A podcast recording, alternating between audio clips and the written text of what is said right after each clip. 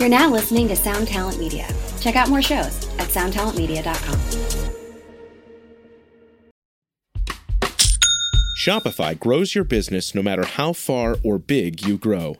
Shopify is the global commerce platform that helps you sell at every stage of your business. Whether you're selling your fans' next favorite shirt or an exclusive piece of podcast merch, Shopify helps you sell everywhere. Shopify powers 10% of all e commerce in the US. Allbirds, Rothy's, Brooklinen, and millions of other entrepreneurs of every size across 175 countries. Plus, Shopify's award winning help is there to support your success every step of the way. Because businesses that grow, grow with Shopify. Sign up for a $1 per month trial period at shopify.com slash income, all lowercase.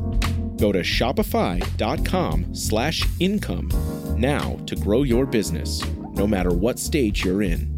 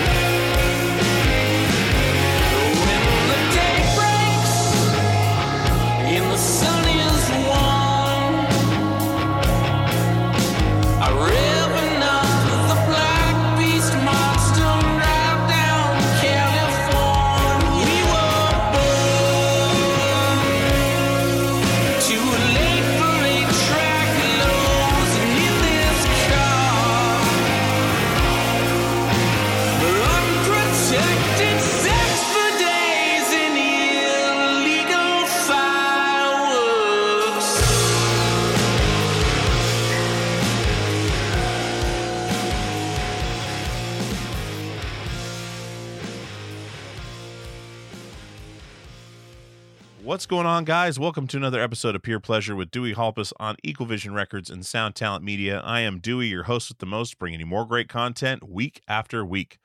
This week and today, I keep saying week, we're in the 12 days of Peer Pleasure here. Today, we have Matt Heafy from Trivium. Now, Matt was generous enough to broadcast this when we did it live on Twitch to broadcast it on his Twitch channel, which he has one of the biggest music Twitch channels there is in the world. I was so stoked about that. Uh, but he and Porter from Atreyu, all these Twitch folks have been so kind as to to acclimate us to Twitch, bring us on board, uh, rate our channel, all that stuff. It's been crazy because I did not know Matt before this at all. Um, and we've kept in touch since, uh, like I do with a lot of my guests. Uh, but Matt has been so warm and helpful. Um, it's just been a really, really cool experience. So thank you to Matt. If you're listening, I'm probably not listening to this to listen to yourself, but if you are for some reason, thank you, my friend. Uh, I really appreciate it. And I'm stoked for you guys to hear this one. This was a great chat. Uh, Matt is a very interesting guy, very um, detailed, very uh, thoughtful. I think at one point I mentioned in there that he's the one person I would want to follow into the jungle because I know he'd be prepared because he's always prepared for anything. That's something you guys are going to find out here in a bit, uh, just how prepared he is, and and you'll hear it in his voice, you'll hear it in in his words. Um, he's just a, a, an excellent excellent human being. So. Uh, thank you so much to Matt for coming on. Let's get some business out of the way and we'll jump in. So, peerpleasurepodcast.com is the website. Peerpleasurepod at gmail.com is the email if you want to get in touch with me uh, with guest ideas, questions, comments, anything like that. I want you guys to join the Facebook group. It's Peer Pleasure uh, Podcast Inner Circle on Facebook. Uh, join the Twitch at twitch.tv slash Peer Pleasure Podcast and also the premium service peerpleasure.supportingcast.fm. You can sign up to support the show that way and you get the videos the ad-free feed and the episodes of the past cast as well. Um, man, this 12 days of peer pleasure has been going great. We are nearing Christmas 2021. Uh, it has just been a wild ride. This whole year has been crazy, but uh, this 12 days of peer pleasure tradition, second year in a row, that's 24 episodes total if you think about it over the two 12 days of, of Chris or peer pleasure rather. Um, and that is a lot of fucking content. So hopefully you guys are able to digest it all. Uh, I may take the last week of the year off just so you guys can catch up because I am dropping uh, I don't know, 20 hours of content on you in 12 days. So uh, hopefully you guys can do that. Let me know. Let me know if it's too much. Let me know if it's not enough. Um, just uh, communicate. I I really enjoy hearing from you guys and what you guys think. I know a lot of you guys are stoked on the peer pleasure 12 days thing. So, anyways, I'm gonna stop rambling here. Let's get into why you're here. Matt Heafy from Trivium.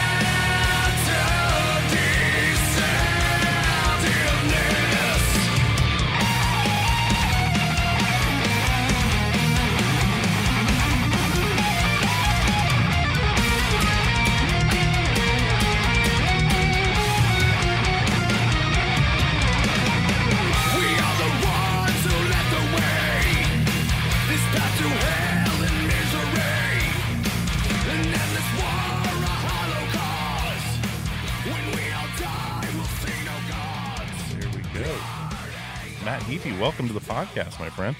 Thank you so much for having me. I really appreciate it. Dude, th- you sound you sound fantastic. I think you sound better than any guest I've ever had on the show. Damn. Thank you so much. Uh, yeah, just voice is nice and warm, and I've got a good good setup, so I appreciate that, man. Thank Yeah, you. I figured you would. I figured you would. And uh Thank you. there's just been all kinds of situations on this show and what uh what works and what doesn't, what gear's good, what gear's not. Uh but I had a feeling it was going to sound fantastic. Awesome. Really I does. truly appreciate that, man. Thank you. Yeah, I mean, sometimes I'll call into things on my phone, and I'm sure it's terrible, but today I knew this was uh, this is a good spot to be, so I appreciate being here, and I, I knew about the podcast, so thank you very much for having me, man. Oh, awesome! I, I, I'm, I'm glad to hear that. I, I love to hear when people have either heard or heard of the podcast before they come on because they get an idea of what it's about and and uh, and what it is because it's something I've been working on for five years now and and built into something that I think is valuable for people to to hear and and and be a part of. So That's awesome, Um, man. That's awesome. That's good. Good to hear. And I see you're with Sound Talent Media. Actually, um, I've been talking to them as well and considering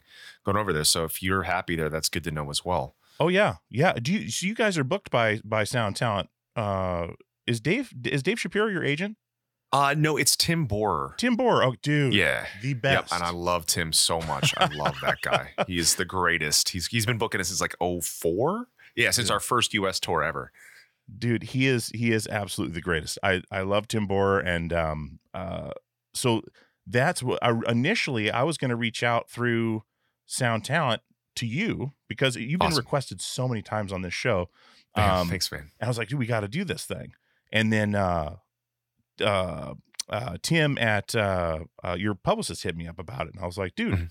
perfect timing. Let's do this thing. That's awesome. So, That's awesome. Yeah, it's great um, to see you on there. I know Finn's super happy there, and I've got a couple of other friends who are there as well. So I've been, because I've been doing Good Luck, Have Fun, GLHF uh, with with Matt Hafey for a little while, and I'm like, man, these things just they're just like floating as Twitch vods. I feel like they should actually be somewhere, and Sound Talent seems to be pretty awesome. So it's good, good to know. Absolutely, I would definitely recommend it. And and uh, Dave Shapiro and I have been buddies for twenty some years, and And I know Dave as well. Dave's awesome. excellent. Dave's Yeah, awesome. when he started it, I was like, hands down, let's do this. like That's whatever awesome. you want to do, man, we'll Heck do this. yes. So. Good to know. Uh, good to know. Well, dude, you just got off. You just got off. Uh, I usually don't don't talk much about the touring and stuff, like the tour, like the tour. But you guys just did a massive tour right as COVID's we're snapping out of COVID, and I'm curious Didn't how miss- you guys we- handled it. It's amazing. We didn't miss one show. Like you keep seeing these gi- everything from small clubs to giant arenas and everything between. Today we had to pull out. We have to pull out for a couple days, pull out for a couple weeks. We're all like, let's do our due diligence. Everyone in our our band and crew all vaccinated. A lot of us have had breakthrough. I had breakthrough COVID. My wife had it. she had a coworker that got it to her, got it to our kids, and it went to me. So I was like, my immune my immunity is amazing. I'm ready to go on tour. But I knew the rest of us we had let's see uh, our sound guy had covid before the vaccines then he got the vaccine security guard had covid before the vaccines got the vaccine i had the vaccine then got covid um, we did we may as well get this part out of the way quickly.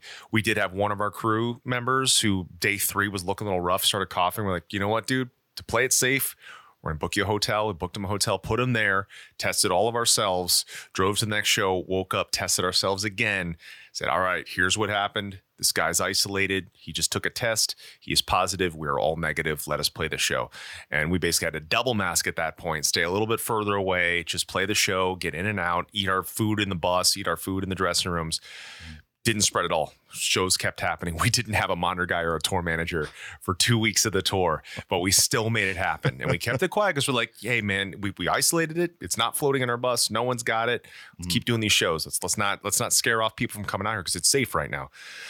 Um, five to ten thousand people a night was the for metal. That's insane. That is insane for metal. For metal, that's like none of us are like successful radio bands or anything. So four heavy ass bands, five to ten thousand people a night, would not one show missed, and it was it was beautiful. But it was a lot of precautions. Like um, I wore a mask everywhere except for stage, bus, dressing room. Um, I love food. I love eating at local restaurants. Every single time we ate somewhere, it was outdoors.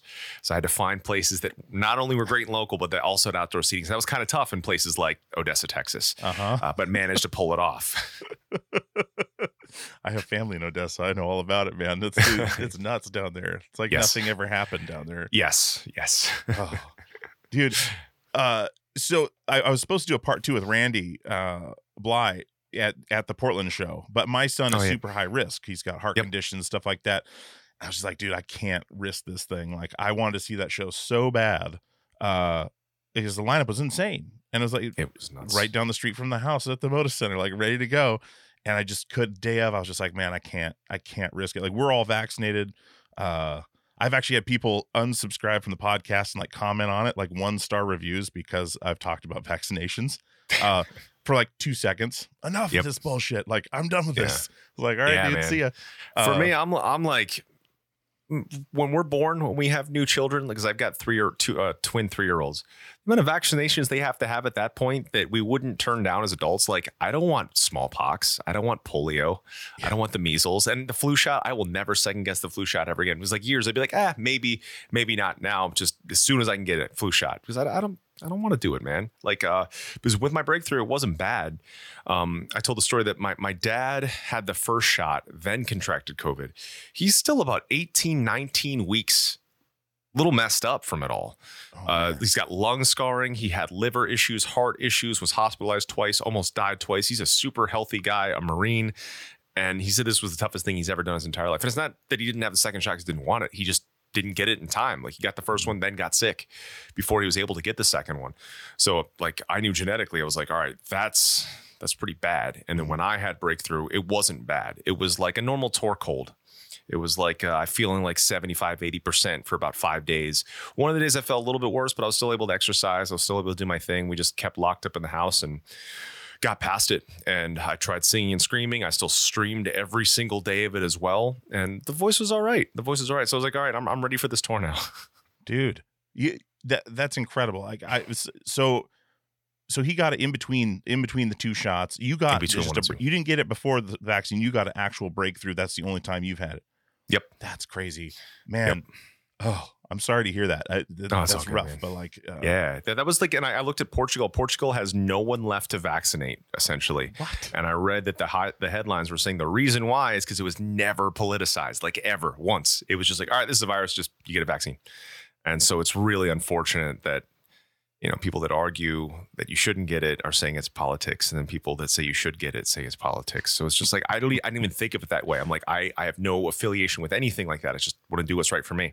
yeah And I have been wearing sick masks to sleep on a tour bus for the last 15 years. Like, because I know it's farty and disgusting and people have bad breath and they have mm. colds on the bus. And I'm living five feet away from the guy above or below me. So why not wear something to prevent that? Same thing on airplanes. I've been wearing a sick mask for the last maybe 15 or 20 years traveling. So when I go to sleep, I don't know if my mouth is open. I don't want someone putting a body appendage in my mouth while I'm sleeping. You never know what's going to happen. I mean, you gotta be you gotta be preventative. that's true man you're in a traveling cesspool yeah, yeah. Like I just I like I don't have to think like this isn't a political thing. I just don't want stuff in my mouth. I don't want people's bad breath. I don't want their germs in my mouth or my nose. that's why twitch is perfect for you you're in your own Yes. world man Yes. Oh, it's amazing. it's, It's, amazing. exactly I- how you want it I love it. We have such an amazing community here. Like people always ask me, like other band people, like, "Hey, what's it like? You know, do you still have to deal with negative stuff?" It's like it is ninety nine point nine percent positive in my channel, and whenever there's something negative, we just, depending on how bad it is, if it's like a memey bad, we'll just time it out. If they're very bad, ban them. You never see them again. Easy, done. dude i see your twitch is the reason i see i'm not i don't do a lot of video games so Mhm. because i have three kids and and work and all that stuff so like video games i used to do a lot but i don't anymore and so i was like oh people watching people play video games cool and then i heard about your channel and i was like doing music on there interesting okay and then i still was like skeptical and and like i'm not sure what this is going to do is this going to be a flash in the pan kind of thing is it going to go away uh and then uh, I met Porter from Atreyu, who was like, dude, you could absolutely do this thing. Like, he was doing it. Uh, we had him on the podcast. We talked about it, and then I was like, why don't I just do these live on on Yep. Twitch? That's what I was going to suggest. Because you don't you don't you don't have to do what everyone else is doing. Like, Yeah.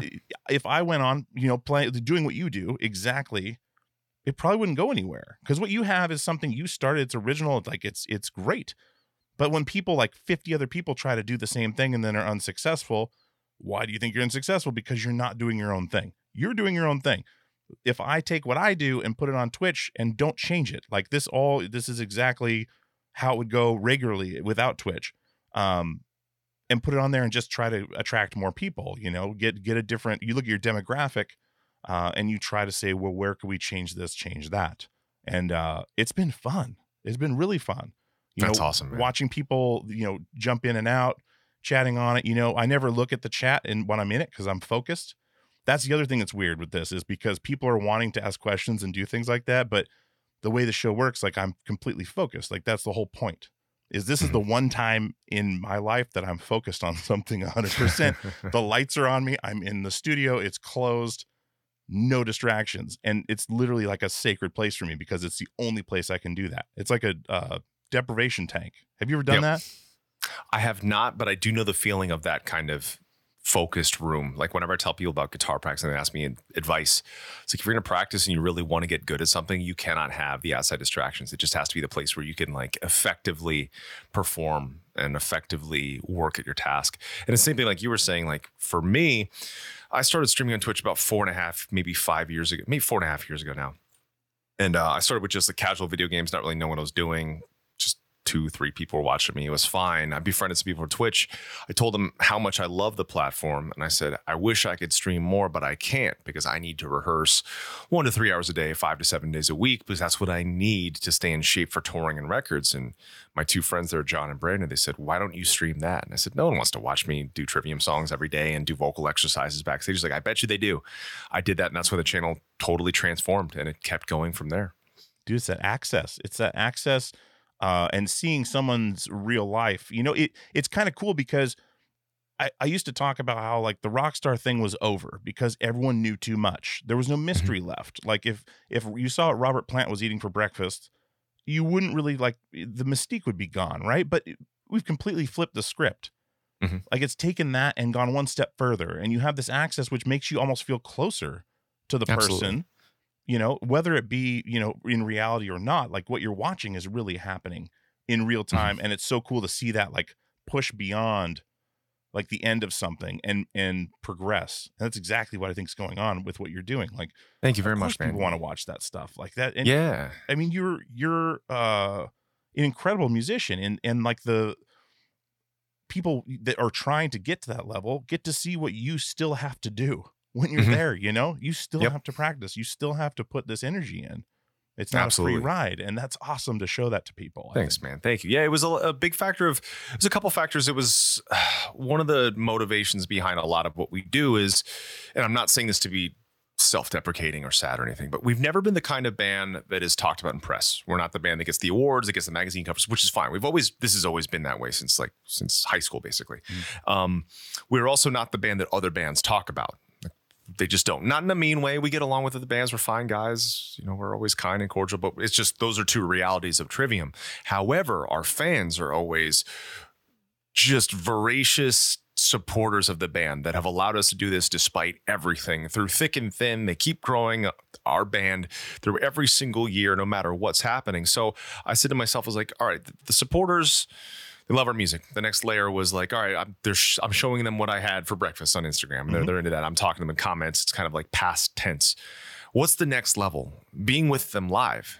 And so let's do that. That's what Twitch was for me. It was like, I want to get back to our fans even more so. I want to be with them in the moment, showing them what it takes to stay on top of the game of what I need to do to stay the best Matt Heafy in the world. And that was that was the driving factor, giving back more and more to our fans. That's all it's ever been. And then it became even something bigger than that, which is really cool to see. dude yeah absolutely it's it's it's an incredible thing to to watch and and you seem you seem to really thrive on routine is that is that a fair assumption like the way Yep. you're talking about like, like hours of this hours of that have you always been that way like since My childhood dad, yeah, my dad is a Marine and my mom's Okay. Japanese. So Oh those God, two okay. very regimented, cultured, disciplined, scheduled. Like I've had the same, essentially the same Twitch, Twitch schedule since I started doing music. So three and a half, four years. It's been 9 a.m. and 3 p.m., five days a week, seven days a week on tour. It's it's been that, and I like to do that.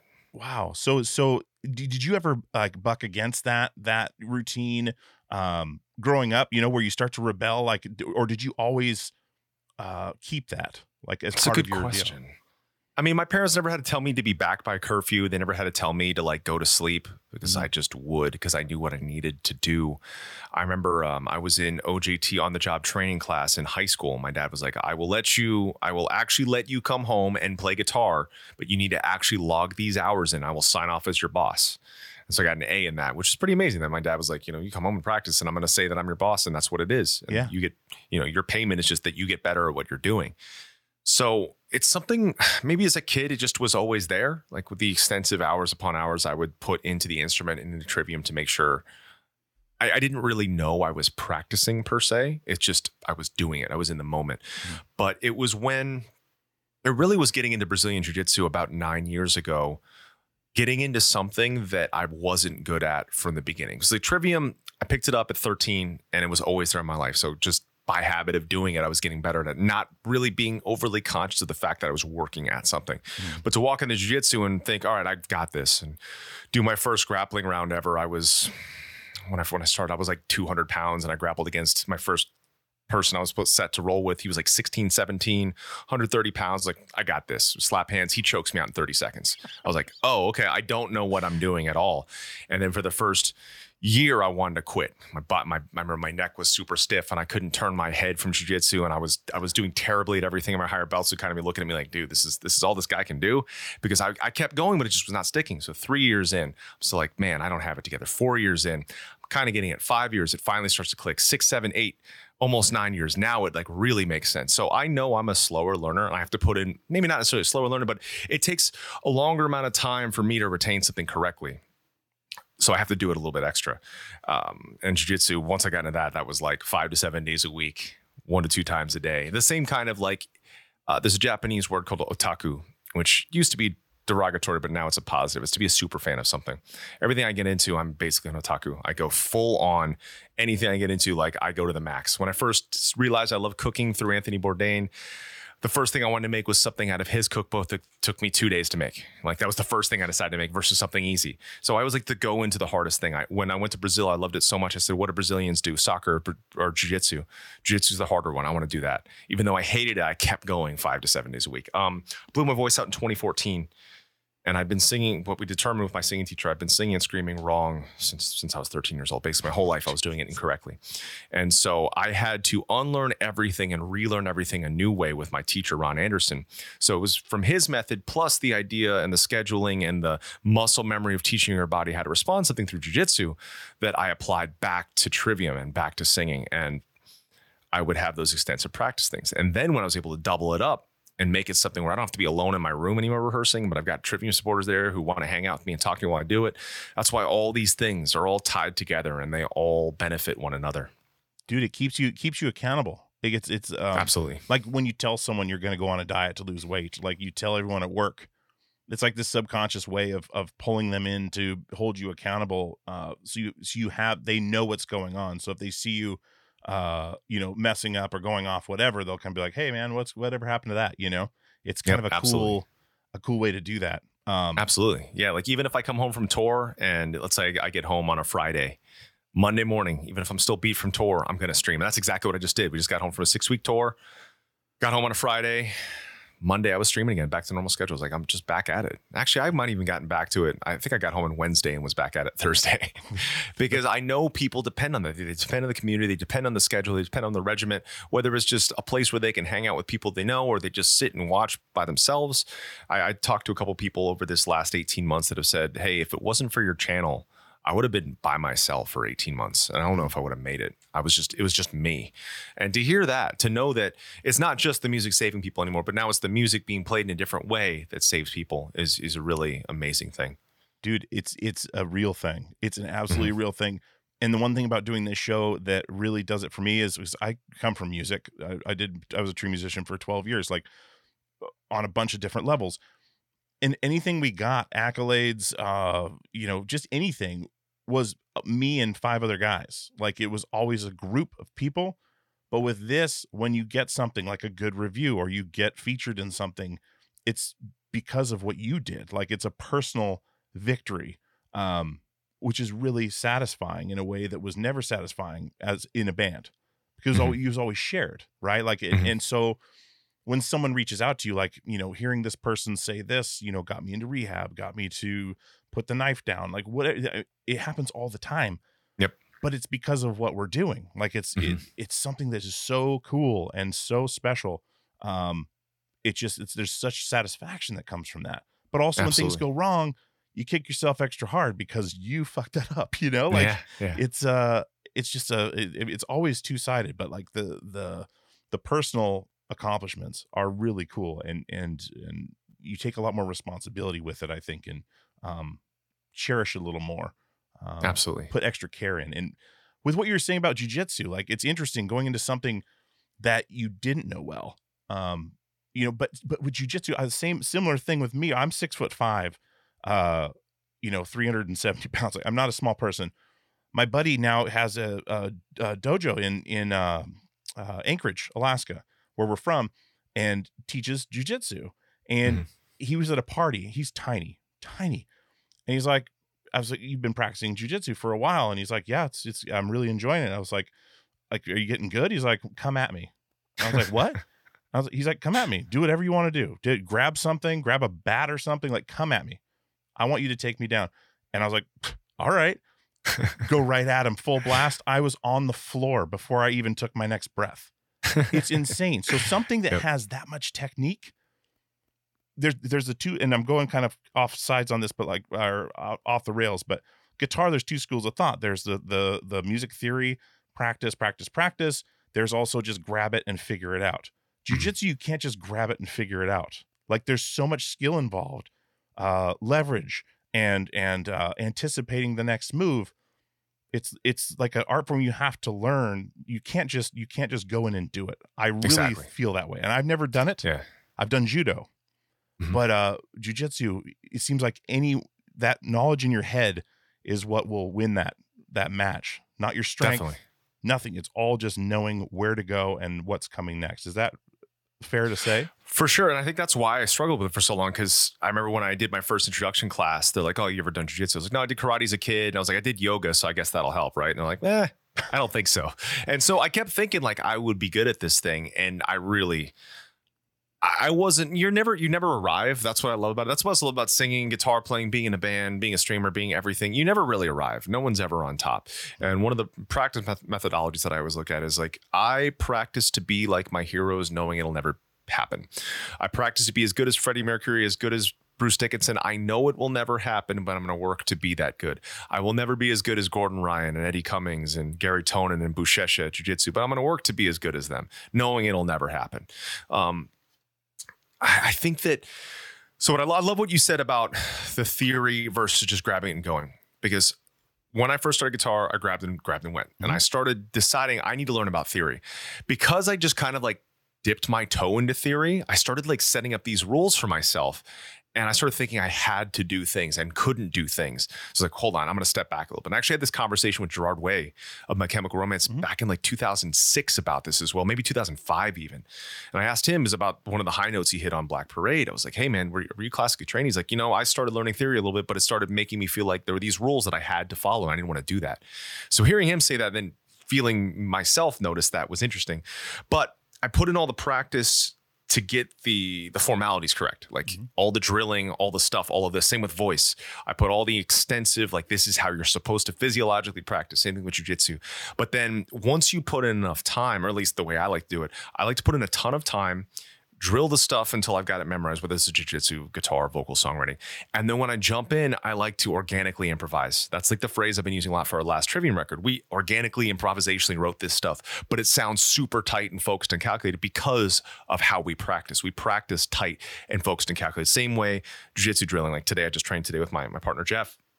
And everything we do, all the drills are super planned out. It's the right way to do it. And then when I roll, I like to just, I don't even like to think about it anymore. I just like to let things happen because now enough muscle memory's been built in for the things that are supposed to be, but then I can also play and improvise and see what else, else happens. Um, our security guard, who's a ex pro MMA fighter, and I was able to train with him a lot in the last tour, and Mustaine's professor, who's like a 25 year black belt, and he's like six foot six, 275, and I'm 175. So this guy's a this guy's a half a foot taller than me and 100 pounds heavier than me.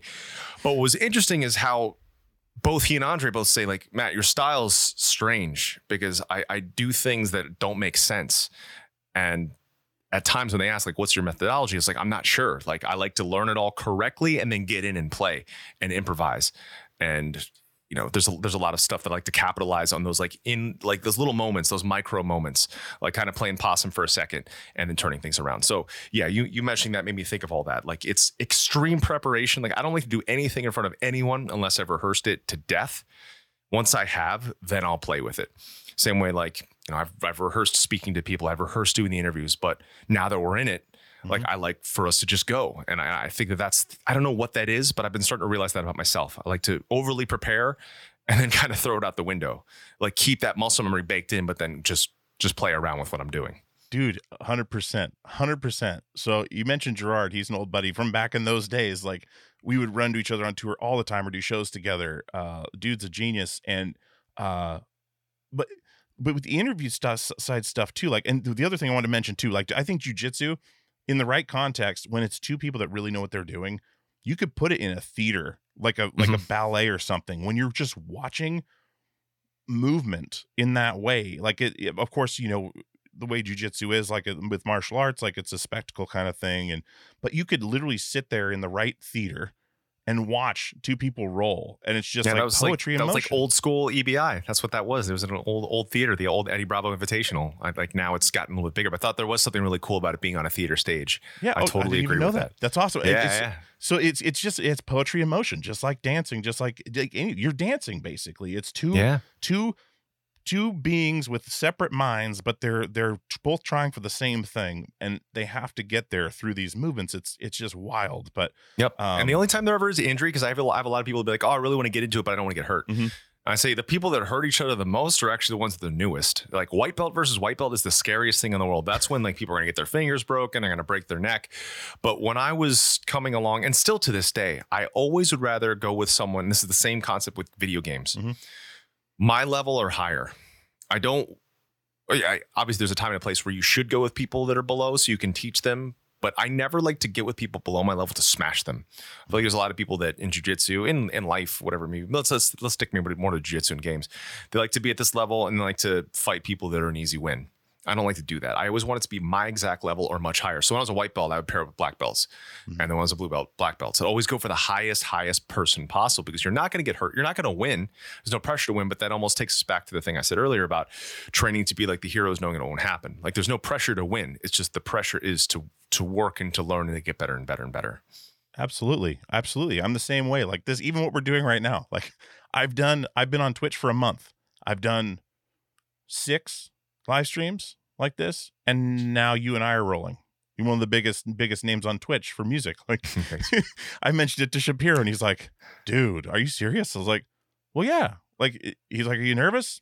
No. Like we're to do our thing. We're two human beings and we're doing our thing. Like uh, it's just on a platform that's got, you know, massive stuff going on. You know, it's a cool thing. Like, uh, you know, and and with, like I was saying, getting on the interview, like it's not an interview really. Like it's a conversation. And I used to make notes. I used to make three or four pages of notes, like religiously for these things. For the first, this is episode like 260 or something like that. But like, that's awesome. uh, the first 50 episodes, I was doing these notes, and I never opened them. So I th- I would do it, and they weren't it weren't even in my head anymore. And then one day, I did an interview with Geoff Rickly from Thursday, and and the, my notes were on. It was in person. My notes were on my lap and a book. We did the whole thing. Like it went all over the place. Like it got super crazy. At the end, he's like, "Are those your notes?" And I was like, "Oh yeah, those yeah." He's like, "You didn't even look at them." I was like, "You know what? You're right. I didn't." So I stopped, and I was like, "This is terrifying because I feel like if I don't do my due diligence, it's going to fail." But then I was like, you know, this is an art form. Like this is what we've been building to is being able and it's funny that it's an art form now because it it's fallen by the wayside so much. People losing conversation and texting and blah blah blah. I, was like, this terrifies me, and I'm going to go at it this way from now on. And I've done it ever since, and it's only gotten better. And it, it's something that, uh, like I said in the beginning, this is my my my sacred place. Like this is where I'm on. Like this is I'm focused. Like you and me talking. Like that's it. There's nothing else. You're not thinking about kids, not thinking about work, nothing. And that has kept me so much more engaged. And we've gone to so much cooler places than just following a script, you know, Mhm. or a flow. You can't, it's like, it's like with jujitsu, you you don't walk into a, a tournament or a, a, a match or at all knowing what's going to happen and having like an orchestrated time. Okay, then he's going to do this and I'm going to do this you don't do it with a lot of things in life unless it's something structured. So why do it with this?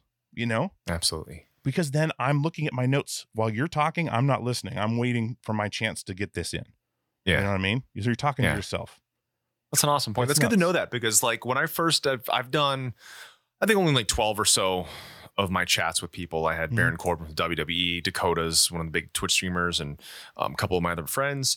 And the first couple I did prepare notes. And just like you said, I had them ready, but as we were talking, I like didn't look at them. Mhm. So yeah, it's it is something, but I mean, you've got that preparation. We have the preparation of having good, meaningful conversation with friends, family, Mhm. but also with you having the background of band, I've having the background of band. Yeah, that, that's that's good to know. That's good to know from from a pro podcaster they're like that's the way to go about it. Like just having the conversation going. By the way, um, I am a big fan of Portugal the Man. How long were you in Portugal? Oh, for a couple years. A couple years. Awesome. Uh, we were all in a band together before that called Anatomy of a Ghost. And that's where Gerard comes in. We were touring all the time and combining tours with them. as well. Yeah. Cool. So Yeah. that was the band we started in Alaska and moved down to start touring and, and got signed to Rise and then signed to Fearless. Then we broke up like a year later, uh, two years later maybe, and then we all split up. They started Portugal Man. I started a band called The Burning Room, which is a much heavier band. I like more aggressive music live. Um, and yeah, uh, they called me up. They're like, we got these sold out shows with Dredg down in Santa Cruz. Do you want to come do them? And I said yes. And I ended up staying on. Did some tours with Poison the Well and Fall of Troy and a bunch of bands, Europe stuff like that. And then uh, I got an offer to join Poison the Well um, on bass, actually, not guitar. Yeah. And at the time, they were bigger and toured more countries. And I was like, oh, I kind of want to do this. And like, cool, we'll get someone else, you know, let's do this Europe tour and come back. You'll move to Florida. And they ended up getting a tour while um while I was gone. It was I got the offer the night before leaving for Europe. And uh so uh halfway through Europe, they're like, Man, we're going out on this tour. Our buddy's coming out with us and he might stay on. We'll let you know. He stayed on. I came back with no job. So that was the end of touring Yeah. but uh yeah that was that was it so i was on between the first record cycle and the end of the second record cycle church mouth so Cool, cool. super early days. we had um one of our merch guys Mhm. was Portugal the Man's touring merch guy for a long time. I don't know if you knew him, Rob Sukin. No he was after Maybe me. that was he. Okay, he was after your time. Yeah, he was. He was a good guy. He was the one that taught me about like sauna cultures and like everything. Like he would take me to these like old school Russian bathhouses, and he'd like teach you the method of like 15 in the sauna, cold plunge, chill, have beer, eat food, and repeat the thing. But he told me that. So yeah, that must have been after time. But speaking of Poison Well, Poison Well is one of the first. I I was originally just into like the metal band you're supposed to be into. Then I got into Swedish melodic death metal, death metal, black metal. But it was metalcore that really like rounded off the sound of Trivium. First, it was Heaven Shall Burn and Caliban, the German metalcore scene. But then it was Poison the Well, Tear from the Red, Perseverance, Yes. Hatebreed. Like all those things really like shifted and helped bring me into place uh, for for like the rounding off the Trivium sound. But that's small world. dude that's rad i never understood screaming in music until i got in a fight with my girlfriend and i had tear from the red that i had not listened to yet i had put it in my alarm clock cd player Yeah. botchla comes on all of a sudden i understand it Yeah. Like that is what it's for. I used to shy away from it all. It was just straight up punk rock, like no screaming. Like this is ridiculous. Jeff just blew me away. Like it was insane. And it was on a clock radio. Like that's Yeah. what it was playing through. Yep. And from then on I was hooked. I was like, this is my stuff. Like That's this awesome. is it. And it finally clicked. I got to tell him that on that tour because we did Warped Tour together way back on uh like you come before you when they were up on the major and then uh the versions tour we were on. And uh Very cool. I got to tell him that, and Ryan uh, Primack as well, and and Chris Hornbrook. He's been on the show a couple times. Like it's uh it's like a family thing, but those guys are incredible. And uh, Yeah, oh, amazing band, man. Uh, Opposite of December and Tear from the Red are two of like the most important records in my in my listening bank. dude, I love it. I love it. Uh, so the the other thing I was thinking about with with uh you know what you do is is it's just so interesting to see uh the response behind it, like the response. Uh, I would love to see. Have you done jujitsu on Twitch?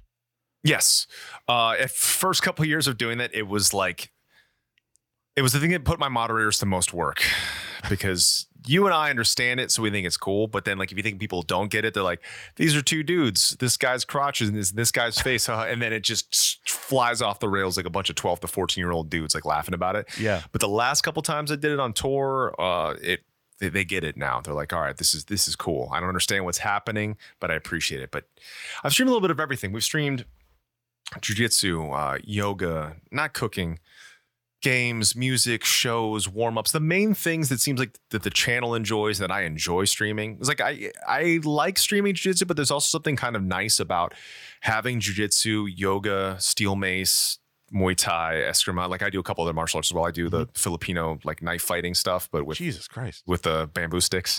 So Eskrima and my buddy's been teaching me Jeet Kune Do as well. So we do some of the other stuff, but it's nice having those for me, kind of like the the meditative process, like showing the people sometimes, but they love seeing the and I love doing the warm-ups, sound checks, shows.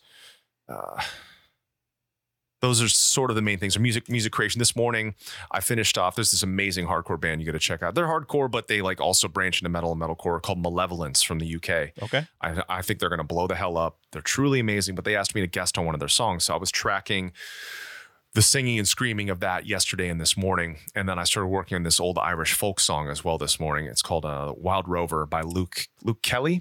I was working on that. So doing that stuff, I love doing that. I love doing the creative process with people watching. But it, it's I think the the most engaging thing because like what what people really want out of Twitch is that like you like we you and I mentioned that two way interaction of host and viewers is the warm ups with the rehearsal of trivium stuff from here. Like the shows I don't get to engage as much or at all. Uh, sound checks either, but I love the ones where I can rehearse and engage at the same time. Absolutely. Absolutely. And get that that two-way street. That's the That's the one thing I'm going to struggle with is because this part is so sacred to me. Like the comments coming in, I don't even check until Maybe later, what I would mean? do is like open it if you want to. And this is purely just like what what I what I think of it as. Because Yeah. if I do one of these as well, I don't engage the chat as well till Mhm. after talking with them beforehand, like a warm up. Like, hey, here's who I'm talking to. What are you guys up to? What do you want to ask them?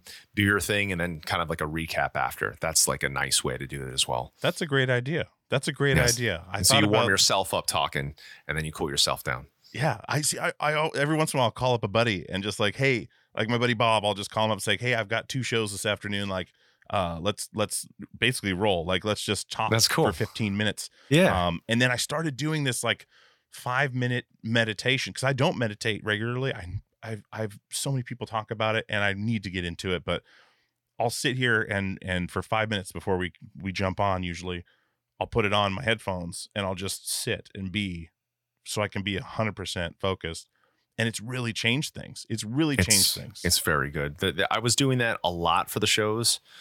It was more like last record cycle. I was making sure I did that every single show day at some point in the day. Mhm. Um, but I, I didn't get to it as much in this last one. I would try to integrate it into the the workout that I was doing in the day. But that that stuff really helps. I've been doing Ashtanga yoga since about 2011, and there's really nice meditative stuff in that.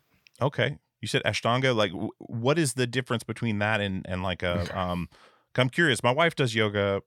Mhm. Uh, I've I started doing it with her until I was just the most insane back pain, uh, and I never pushed through it. I kind of gave up on it. But like, uh, what is that? You said it got a meditative quality to it? That's What's nice about Ashtanga is, and I, I don't know about the other styles, but I know about this one more. So this is a little bit more of like an old school one. It's from Mysore. And what's great about Ashtanga is the same set of moves every single time. Now, you kind of knowing a little bit of the background of me, that makes so much sense why I like it. yes. Because I get to do the exact same thing every single time, and I can memorize it. I could do it without a teacher. I could do that with with myself, and I can kind of track progress. But what's what's beautiful about yoga is they always say a side effect of doing yoga is getting good at yoga. You don't have to be good at it. If your expression of the pose is one thing, that's all it needs to be. If your forward fold is bare, it's this far.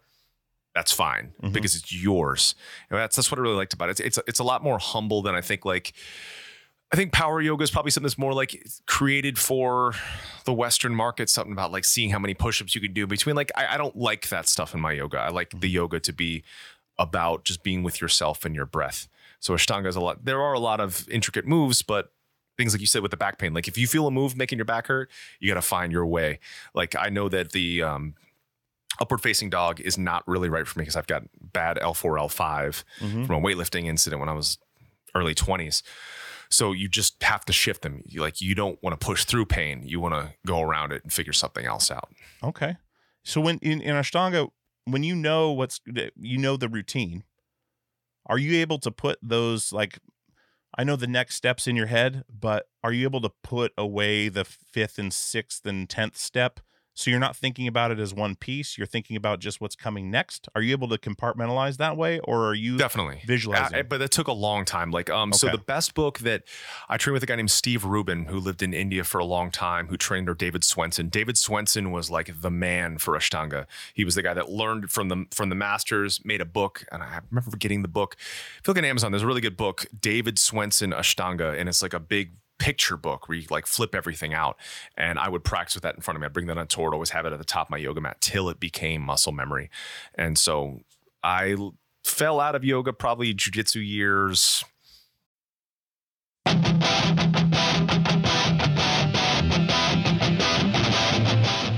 What's going on, guys? This is Dewey. I want to tell you about some new releases coming up from Equal Vision Records. As you guys know, Equal Vision Records is my family, and so are these bands. I really want you to check these out. We've got Hot Water Music with their 10th studio album, Vows, out May 10th, featuring guest appearances by Dallas Green of City and Color, Thrice, The Interrupters, and Brendan and Daniel from Turnstile. See them on their 30th anniversary tour with Quicksand in the States in May and June and Europe in November. Hotwatermusic.com for more info. We also have Be Well with their new 7 inch A Tap I Can't Turn Off out now. First new music in two years from this band. This band is incredible, featuring members of Battery, Bane, Darkest Hour, and Fairweather. See them on tour with I Am the Avalanche in June. EqualVision.com for more info on that. And just your general information on EqualVision Records, you're always going to find something you like at EqualVision.com. Go there for vinyl and merch from all of your favorite bands. Check out Hot Water Music's new record, and Be Well's new 7 inch now.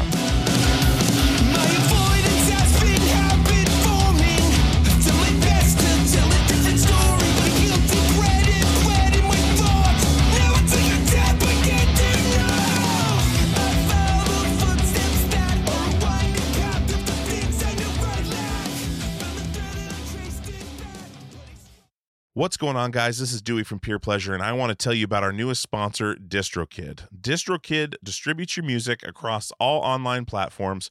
They are an amazing company. I've enjoyed working with them the last few weeks, and they're going to be with us for a while, and I really, really appreciate that. I love working with great companies, and DistroKid is one of them. Uh, they have an awesome thing they're doing right now called splits.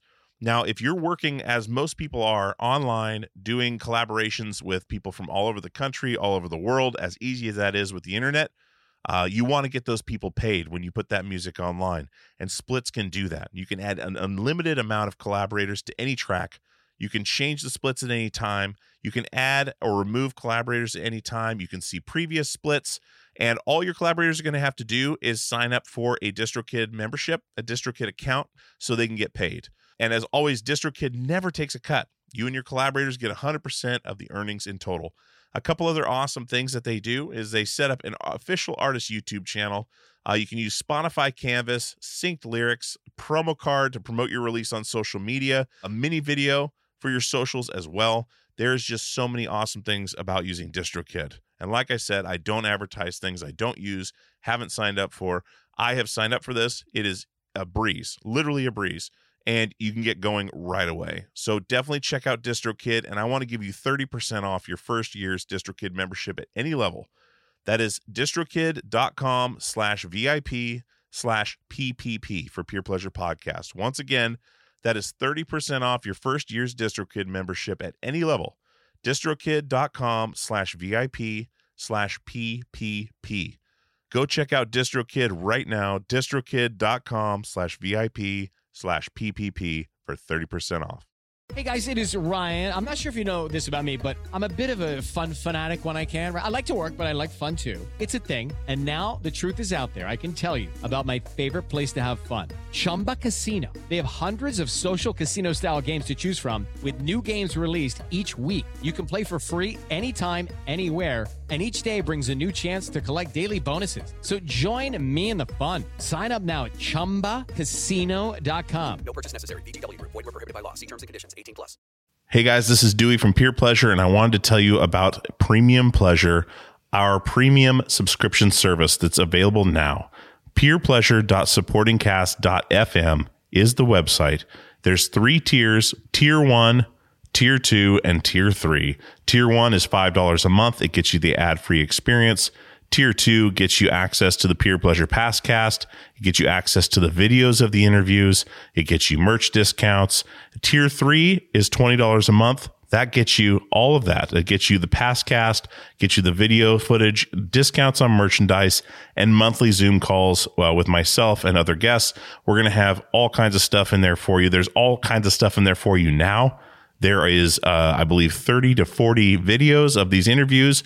There is uh, multiple episodes of the Passcast. The Passcast is a podcast that I'd started separately that is me and another podcaster or me and a guest uh, discussing a deep dive into their favorite episode of Peer Pleasure.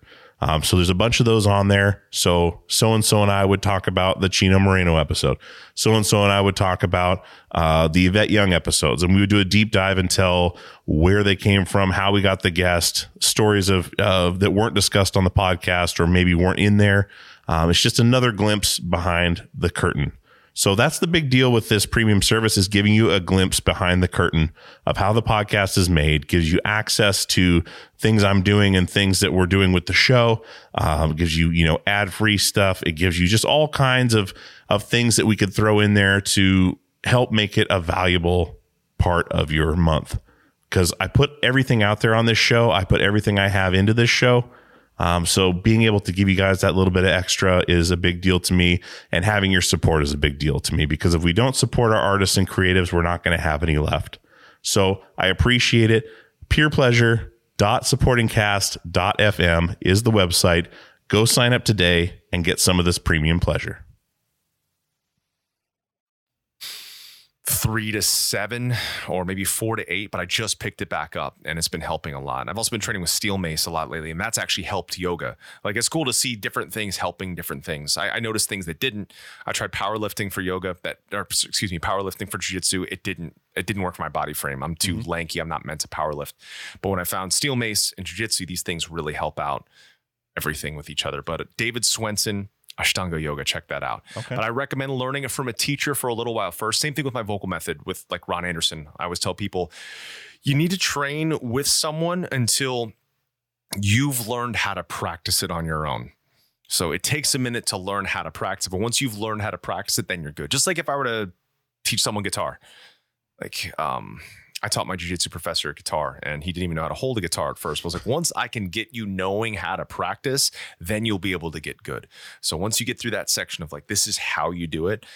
Um, that's what was so tough about the voice is it took me like two years of Ron's methods for it even to make sense. And I tell a lot of people this that a lot of people in metal bands and rock bands want to just get with a singing teacher. They teach them a 10, they want a 10 minute exercise, three lessons, and they're good to go for the rest of their career. That's not the realistic way it is. Some singers, they can do that. I can't. I have to do the hour before every show. I have to do the one to three hours, the five to seven days a week. And Ron's stuff did not make sense to me for two years. Jiu Jitsu did not make sense to me for three years.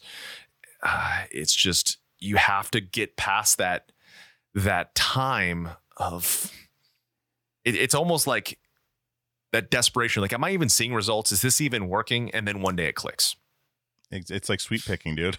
yes exactly Exactly. One day you just pick it up, you've been struggling forever, and then Yep. I still can't do the freaking Corey can do like five, six string sweeps. I'm like, Uh-huh. I know what I need to do to get that good, but I've got to do some other stuff, man. I love it, dude. uh, did you ever do the the Melissa Cross stuff before Ron? Like, I did a bit of that. I took some lessons with her before recording our third record, The Crusade. okay, Um, I mean, it was only a couple lessons. It was like three or four or five lessons or mm-hmm. so, but nothing that I ever did with anybody. Like I had a bunch of other vocal teacher attempts throughout my career, but no one clicked until Ron.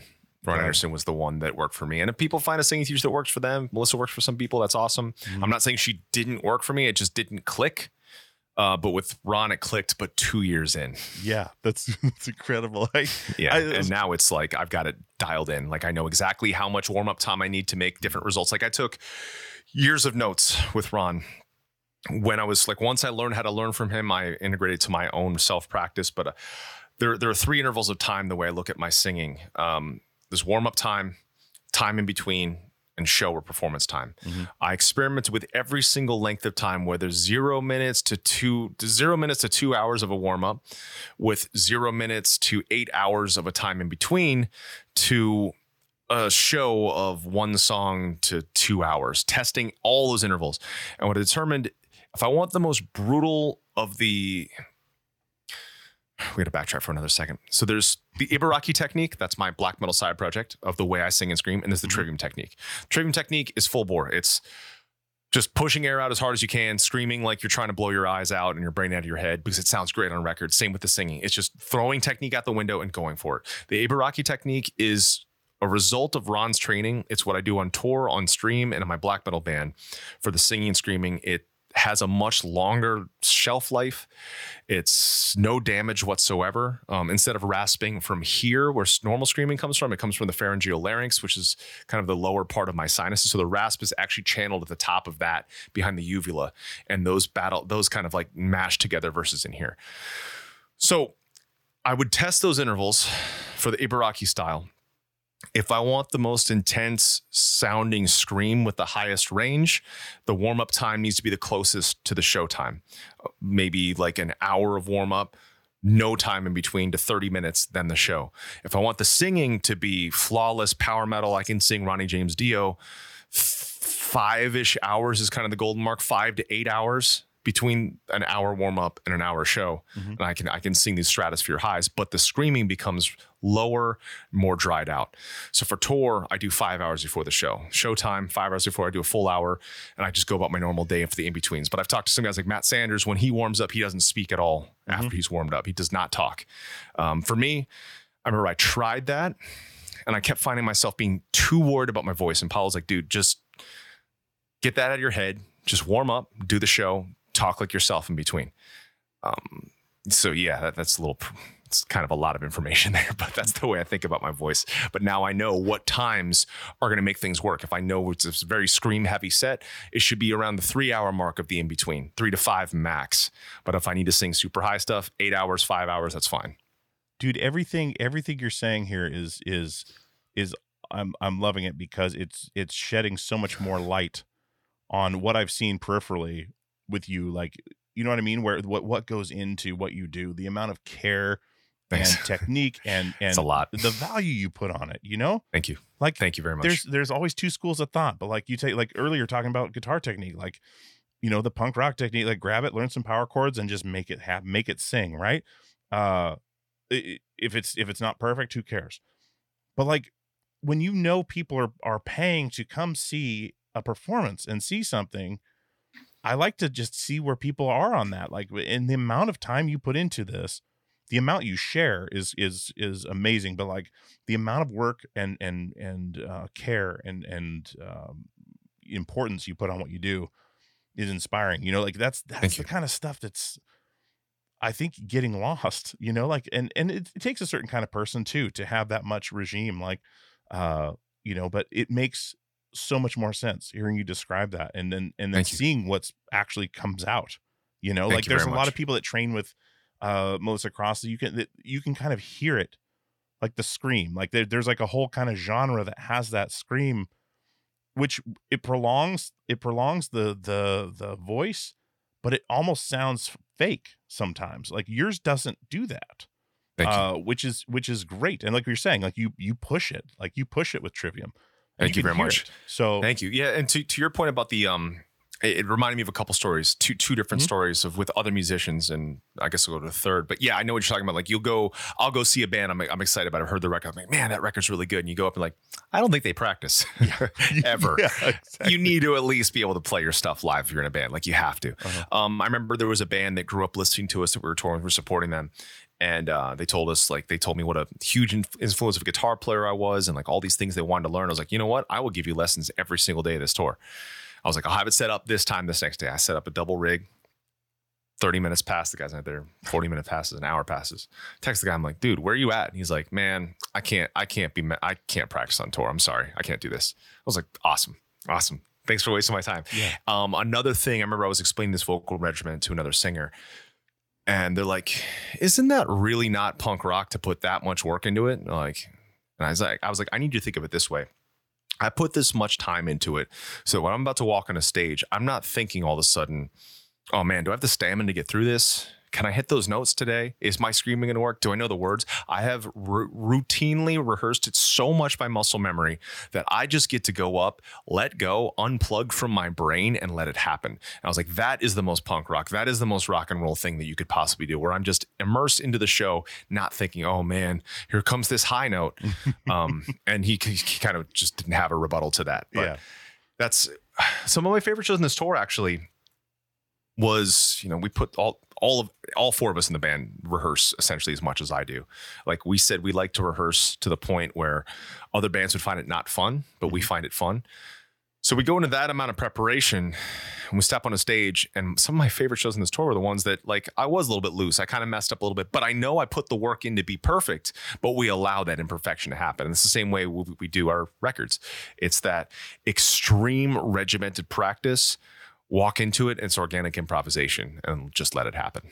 dude absolutely that freedom that freedom you're talking about uh it's just it's it's it's just the fruits of your labor like you can you can really that you're not not to say you're sitting back either but you can actually enjoy being on stage Yep. you can enjoy i mean you have to do it every night you're Yep. playing the same songs most of the time you you it becomes formulaic and and and uh, uh stale if you don't have that freedom Mhm. so what you're doing and and i love the, the way you put that like you, you're putting in all this time so when you walk on stage it's already done you just let it happen That is Yep. incredible Thank you. And that's why our records, people ask how long does it take take take to make our records? We're like, usually the last two, if not the last three, only took two weeks.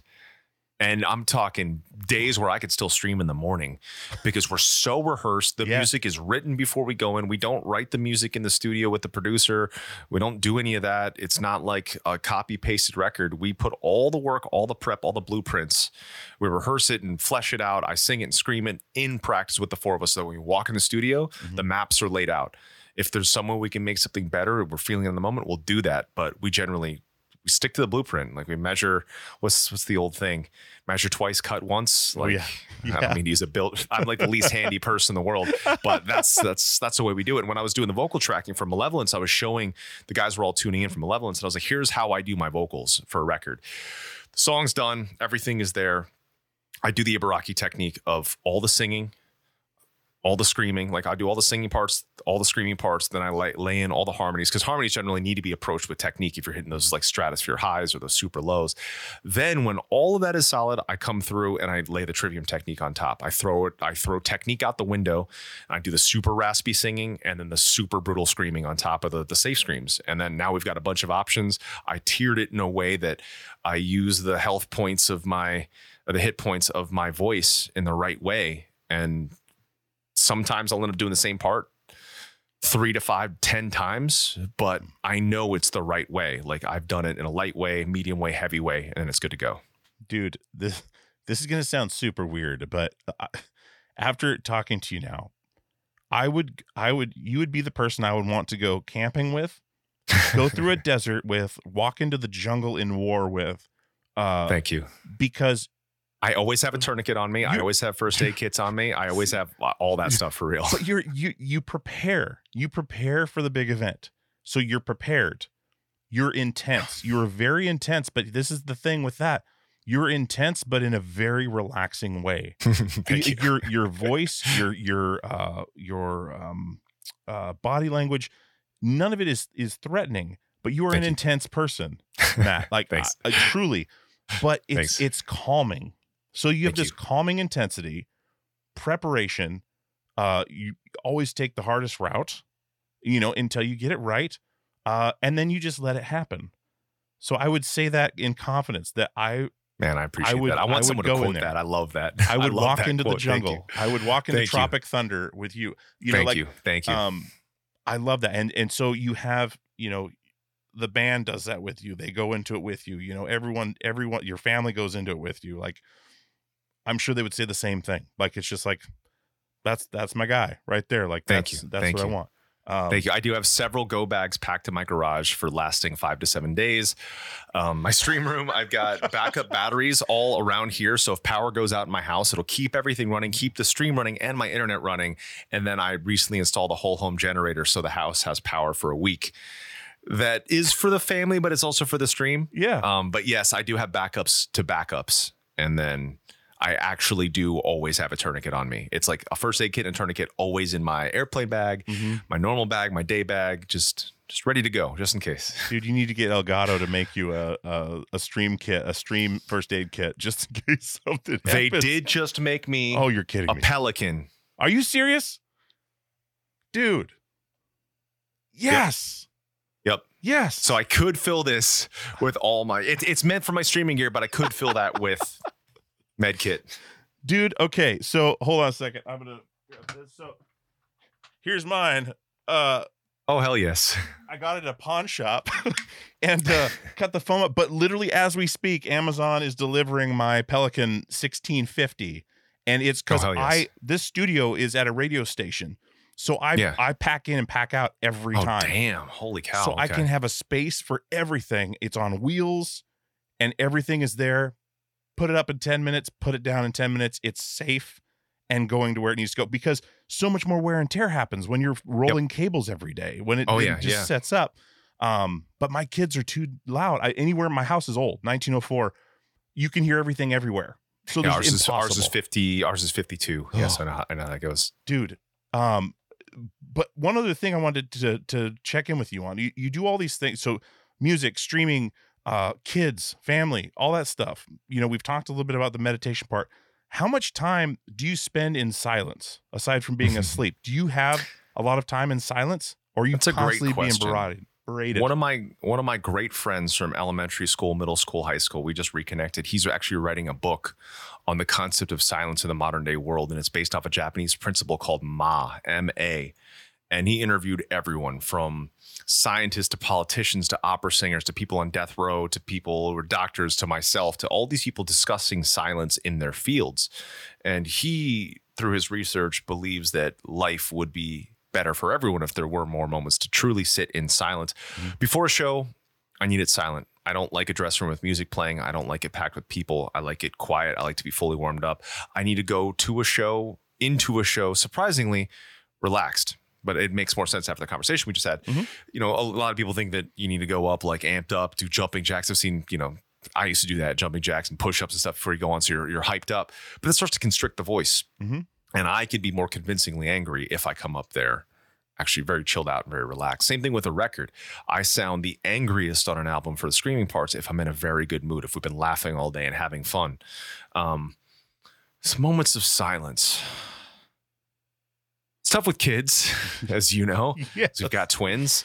So with them, I mean, anytime I'm not working, I'm with them. So there is no silence there. But basically, once bedtime's done and they fall asleep, the silence there as we're waiting for them to fall asleep. But then that's that's my wife and I's time to watch a show together, drink wine together, and we've been drinking wine and watching Squid Game together.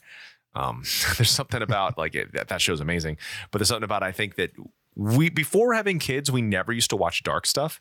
We just replay The Office or Parks and Rec or Seinfeld, but maybe it wasn't even the kids. I think it was the, the pandemic that since then we've needed things that are so highly uh, emotionally and brain engaging, like Squid Game, like Chernobyl, like The Expanse, Vikings, that those are the things we need to disconnect. So it's in those moments that I can actually just disconnect into that in that moment. However, the, the most silent moments that my brain is is a show when everything is going right. Despite all the practice, I still will get in my head like, oh no, is my screaming sounding okay? And once I do that, the train kind of comes off the tracks. The days that didn't happen, uh, Knotfest, we just had our best North American show, our best US show of our career. 30,000 people in Iowa. It was insane. And I was not thinking through most of the set. And those that's when I'm silent. When I'm grappling in jujitsu, that's when I'm silent. When I'm with someone who is my my skill level, my my mm-hmm. my main partner Jeff. Like when we get to train, my brain is silent. I'm in that place. It's the uh shoot, what's that word that everyone flow state. I'm in the mm-hmm. flow state mm-hmm. at that time when I'm doing the show, when I'm doing yoga just right. I, I strive for those moments and it's hard to find them. I get it when I'm gaming and I'm against the right skill lobby and it's not people that are you know, it's it's not Smurfs like guys are really good pretend to be like a new account. It's when I'm able to be against or competing at the level that I want to compete at, where there's just enough challenge and it's not too easy, it's not too hard. That's when I'm in flow state. That's where my silence is. man that's uh, that's profound because it's and you have to cherish all of that you know like that's uh, that's one thing that really was was resonating with me was the silence thing because the one thing i'm really taking away from this this conversation is is time uh whether it be your own time because you respect your own time by the amount of the, amount of structure you put on it you know there's 24 hours in a day you have this much time for this this this and this uh you know we also respect other people's time. I assume you're probably early to appointments, uh, which my wife hates, as I'm the same way. But like early to appointments, uh, you don't want to waste people's time. Like that's the one thing on this show that I fear. I'm not afraid to talk to anybody. I'm not nervous about talking to anybody. I'm nervous that I'm going to waste their time, that they're not going to enjoy themselves. That's my worry. That's where I get the anxiety. That's where that five minute meditation comes in. Like, you know what? Because with podcasting, what's the worst you're going to do? You're not going to put it out. If it's terrible, Mhm. you're not going to put it out. But also, now we're streaming on Twitch. You are accountable to it because it's happening. People are watching it as it happens. If it goes bad, everyone sees it. Uh, you know, there's there's one episode I've not put out of the show in 260 episodes. Uh, and it was because it was just too short. And what we talked about for most of it, they decided they didn't want it out there. So I was Hmm. like, well, it's a 10 minute conversation that I'm not going to put it out. yeah, Um, exactly. but that was the only reason. So uh, Yeah. we've been very lucky so far to have have this. But I love how kind of time weaves through all of this. Um, you know, with what you're saying, like the amount of of uh, importance you put on it, and then being in that moment. Yep. You know, when you're in flow Well, state, it's beautiful. That was our conversation. I mean, our conversation to me was flow state. Like those moments, like, I mean, an hour just passed in no time. Mhm. And that's when you know, that's when I know I'm in those moments of silence, when I know I'm in those moments of that, that correct flow state where you know the conversation is great or the meal is great or the movie is great or the show is great i find that i don't do well doing nothing like it has to be something and if it's something that i can hit that flow state with then i love it dude absolutely and and that being said i mean i really appreciate the time man. I this has been fantastic. Like thank you so uh, much. I didn't know I, I never know how it's gonna go and i love that but Yeah. when i'm in it i'm in it and and uh it's been we got to do a part two at some time because let's do uh, it man. this is this has really been truly great man. I really appreciate it and i appreciate you streaming it on your channel. Um you know like i said i'm new to twitch so this is yeah what's what's your channel so we can all follow as well? Oh it's a Peer Pleasure podcast. Awesome. So- so uh, can one of my moderators drop that please? Do a shout out for that awesome sweet I appreciate that a lot, man. And and uh yeah, we just made affiliate, so everything's cool. Like we don't have Hell to worry about yes. anything anymore. And then uh bu- maybe we'll get to partner someday. I don't know. But I just oh you love- will you will and doing man this. i i would we would absolutely 100% raid you after this one but i seriously have it booked that i have to raid another channel i just did a thing with the other day so we would have done that but next time we see you on that's Dude. 100% happening absolutely. so man. everybody follow everybody follow please It's- but it it- was a wonderful chat i had a freaking blast time flew Awesome. we, it was that's, a, that's always a great sign Well, thank you, brother. I really appreciate it. And uh yeah, dude, I, anytime you're welcome back anytime. This has been really Awesome. great and uh I appreciate it a lot. So I'll let you go do your thing. I've got another one here in about 20 minutes and just grinding, man. Heck yeah man keep it up keep it up thank you my friend you take Thank you. care Take thank you so much great to meet you Yep, you too. Bye bye. bye-bye All right, guys. I hope you enjoyed that conversation with Matt from Trivium. What an awesome dude. I love conversations like that. Uh, I love staying connected with past guests like Matt and I have done, um, trading ideas and stuff on gear and things like that. He's just always uh, available to answer a question, a- as well as am I. Um, but let's face it, I have more questions about Twitch to him than he does to me. So uh, I appreciate Matt and, and all he's done to help the show out.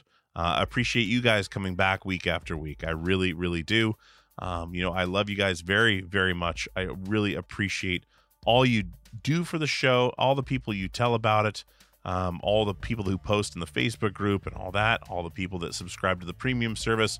Each and every one of you guys is really important to this show. And I think we've really built a great community um, around what we're doing. And a lot of people are catching on uh, late in the game, five years in, but better late than never because the best stuff's yet to come. I know we've done a lot of cool things, but I really have a good feeling about 2022 and what we have coming up. So thank you guys so much for building the show and supporting the show always.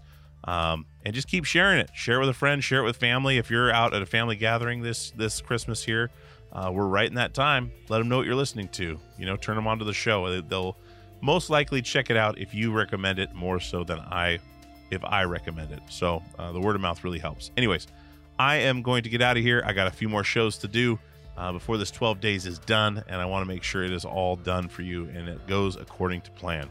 So I'm going to get out of here, but as always, we'll see you on the radio.